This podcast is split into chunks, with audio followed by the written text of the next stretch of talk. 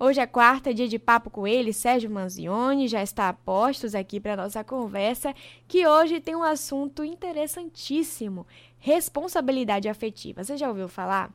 Vamos ouvir agora. Vamos começar agora esse bate-papo com o Sérgio. Café Duplo, entrevista. Bom dia, Sérgio, tudo bom? Bem-vindo novamente ao programa, que também já é seu. Como é que você tá? Bom dia, Bruna Ferraz, bom dia aos ouvintes. Gente, o assunto de hoje, como eu disse, é responsabilidade afetiva. Parece, Sérgio, que essa expressão ela começou a ser usada ultimamente, né? Porque a gente tem ouvido muito falar sobre isso. Afinal de contas, do que se trata exatamente a responsabilidade afetiva? Olha, essa expressão ela pode estar até sendo usada aí é, atualmente ou recentemente. Mas na verdade a responsabilidade afetiva ela tem a ver com uma coisa chamada respeito é você respeitar os, próximos, os próprios sentimentos, respeitar a outra pessoa, é você ser honesto com a outra pessoa, é ser transparente em numa relação. Então a pessoa é responsável efetivamente, ela tem que agir de acordo com a intenção real. Então ela não pode ficar enganando o outro, porque isso, cada vez que você faz alguma coisa, cada vez que você é, fala alguma coisa, é como se você estivesse plantando algum tipo de semente que ele vai florescer, vai nascer, independentemente se você vai estar lá ou não. Então a gente é responsável não pelo sentimento do outro, não é isso, mas você é responsável pelo que a pessoa vai fazer com, com as suas atitudes. Como é que você lida com essa relação, é, tendo aí respeito? Claro que isso envolve não só respeito, né? E, mas uma coisa que também está em falta hoje em dia que é empatia. Empatia é você se colocar no lugar do outro. Então, ter responsabilidade afetiva é não fazer com o outro o que você não quer que faça com você. Então, é você não ser desrespeitado, não ser manipulado. É ter uma, uma relação saudável, ter uma responsabilidade também, não é simplesmente fazer qualquer coisa e o outro que segure a onda lá, o outro que se vire para ficar é, resolvendo aí as questões não é fazer alguma coisa e jogar para o outro. É saber que isso tem que ser lidado com seriedade, com maturidade, com empatia, com respeito, com responsabilidade afetiva. Sim, sim, exatamente, Sérgio. Agora, como eu tinha citado anteriormente, essa responsabilidade afetiva ela, esse conceito, ele é novo, ligado aos novos tempos, ou é algo que já existia antes? Porque é como uma daquelas expressões, né, que de um tempo para cá ficou popular. É verdade, de um tempo para cá a gente tem revisitado certas expressões, né? A gente pega alguma coisa que já existe, batiza com outro nome e para ficar mais moderno. Mas o que a gente estava falando é exatamente isso é algo que está sendo lidado agora, está sendo é, falado recentemente, exatamente porque que as pessoas resolveram falar nisso? Exatamente porque está doendo, não é? Porque a pessoa se sente é, desprezada ou se sente de uma hora para outra manipulada e aquele sentimento já está grande enquanto que o outro está indo embora. É, isso é uma coisa bastante comum hoje em dia. Até o próprio filósofo Zygmunt Bauman que fala sempre naquele conceito de amor líquido e etc. E ele diz uma coisa bem interessante, que nos dias de hoje não, não existem é, amizades, existem conexões. Então, da mesma forma que você faz uma conexão rapidamente, você desfaz. Você aperta um botão deleta, você apaga lá 5 mil amigos no Facebook você tem várias maneiras, você bloqueia uma pessoa, ou seja, você cancela uma pessoa com, uma, com dois, três toquezinhos na tela do, do telefone ali, você já elimina uma pessoa. Quer dizer, você elimina virtualmente, ainda bem, né? Porque já pensou o dia que se isso acontecesse, você eliminar uma pessoa mesmo, mas de qualquer sorte você cancela essa pessoa com uma facilidade sem se importar com o rebatimento disso. Ou seja, eu faço aqui a pessoa que se vire lá para lidar com esse sentimento que eu estou deixando. Então, não me incomodo nem um pouco com isso. É um egoísmo bastante grande, mas gente está falando sempre de conceitos que são antigos. Você vê que as pessoas, há décadas atrás, elas cuidavam mais do fim da relação. Então, quando uma pessoa terminava uma relação, isso lá 30, 40 anos atrás, ela esperava, ela dava um tempo para poder aparecer publicamente com outra pessoa, mesmo que tivesse já uma outra pessoa.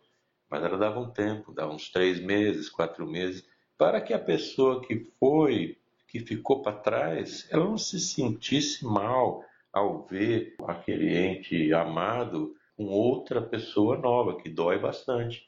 Hoje em dia, essa falta de responsabilidade afetiva, ela faz com que a pessoa rompa um relacionamento aqui, ou pelo menos, como diria Bauman, faça uma, um rompimento de conexão, desconecte dessa pessoa aqui, e imediatamente ela está colocando fotos no Instagram, se divertindo, dando risada com outra, com outras pessoas. E isso tem um fenômeno também que é recente, que é o tal do stalkear, que na verdade é você ficar futucando a vida dessa pessoa que lhe deixou para ver como é que a pessoa está. E isso é um sofrimento terrível, porque você fica ali buscando e a outra pessoa está feliz, você amando a outra pessoa e ela feliz na praia, eh, dando risada, tomando cerveja, com outra pessoa, terceira. Quer dizer, a pessoa lhe deixou por outro ou por outra. Isso é ter responsabilidade afetiva, é você cuidar disso. Ninguém quer para si mesmo, mas também não pode fazer para o outro. É você ter respeito por si mesmo, pelos próprios sentimentos, porque a responsabilidade afetiva não é só cuidar do outro, mas é cuidar de si mesmo. É também não se deixar ser enganado, manipulado, é você não fazer nada que possa prejudicar o outro nas questões que estão relacionadas aí à sua afeição, estão ligadas ao relacionamento, mas também não deixar que isso aconteça. Respeito é a palavra de ordem. Exatamente, Sérgio, é bem por aí mesmo. E ultimamente, é, apesar da gente estar comentando muito sobre isso, usando muito essa expressão, tem, tem sido deixado de lado, né, em tantas questões, até mesmo falando sobre Covid. O que é, né, uma falta de responsabilidade com o próximo, a gente simplesmente ignorar tudo e sair vivendo como se não houvesse amanhã. Mas é isso. Agora, Sérgio, para você que está chegando agora, é claro, vamos lembrar aqui, né? Converso com Sérgio Manzioni, psicólogo e colunista, que está aqui toda quarta-feira. Eu sou Bruna Ferraz, inclusive, vou lembrar aqui justamente porque uma pessoa muito sábia me lembrou de me lembrar do meu nome. Sérgio, muitas pessoas elas acabam confundindo a responsabilidade afetiva, que é ter esse cuidado com o outro, com, é, com dizer sim para tudo, concordar com alguém, é, mesmo para que que não seja a sua vontade de concordar, só para não magoar aquela pessoa. Eu, inclusive, tenho sérios problemas com isso, com a minha dificuldade né, de falar não. Como é que a gente pode equilibrar isso, Sérgio? Qual é o limite do autocuidado e o cuidado com o próximo? É bem diferente. A gente não, não, pode confundir a responsabilidade afetiva com essa desonestidade ou a falta de sinceridade. Você tem que falar a verdade sempre. Agora, a quantidade e a forma com que você vai falar isso, o cuidado vai estar aí, né? Como é que você vai falar as coisas para, as, para outra pessoa. Então, você não pode é falar sim para tudo só para não magoar o outro. Lembrando que, se você falar sim para o outro, você está falando não para você. Então, quer dizer, não necessariamente, né? Você pode falar um sim para o outro que também seja a sua vontade. Mas, no jeito que você aqui colocou, né, na sua reflexão, é de que eu tenho que dizer amém para o outro, para não magoá-lo. Mas isso é um perigo, porque o outro pode estar tá lhe manipulando, o outro pode estar aí, ou mesmo que não esteja manipulando, não significa que sempre que você tem que aceitar o que o outro faz ou o outro fala. Esse diálogo tem que ser muito claro, a comunicação tem que ser muito clara. Comunicação afetiva, eu tenho que dizer para o outro o que é que eu estou sentindo em relação ao que ele faz, ao que ela faz. Então, isso aqui que você fez não me faz bem. E de outro lado, isso aqui que você fez me faz bem.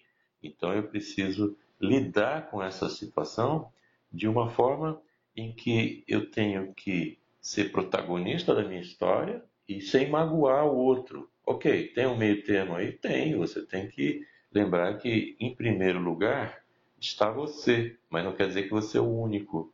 Quando eu falo em primeiro lugar, significa que tem um segundo lugar, um terceiro lugar. E se colocar em primeiro lugar você valorizar o seu sentimento, valorizar você como indivíduo. Mas isso não quer dizer passar em cima do outro. Aí seria egoísmo. Mas, de qualquer forma, a gente não pode dizer sim para o outro, para tudo, só porque vai agradar o outro. Eu, então, ah, eu não quero magoar o outro. Você não magoou o outro, você estica um problema, você pode estar tá até não querendo mais ficar na relação, mas não diz não para o outro. Aí você está sendo irresponsável afetivo, porque você está dando falsa esperança para o outro. Você está deixando ele acreditar que a relação está ficando bem, que está indo para um caminho que não está indo. Então a gente tem que ter sinceridade. Rompimentos sempre doem, mas são necessários, porque é melhor um sim e um não que um talvez. O não dói, mas define pelo menos a situação. Exatamente, Sérgio. Agora, para a gente é, trazer aqui uma outra questão relacionada a isso, nós crescemos, vivemos em uma sociedade egoísta.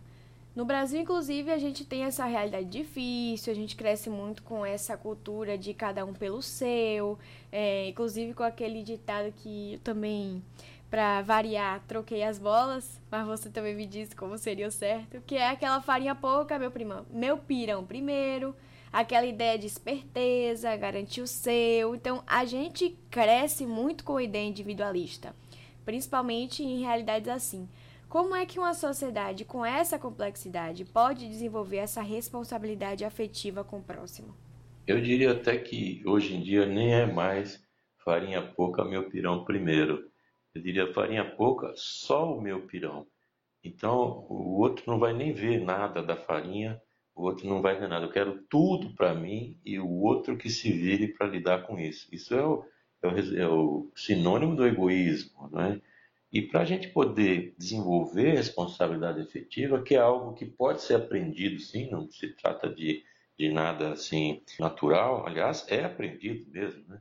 A questão básica para a gente desenvolver essa responsabilidade afetiva com o outro é a gente desenvolver uma responsabilidade afetiva com a gente mesmo.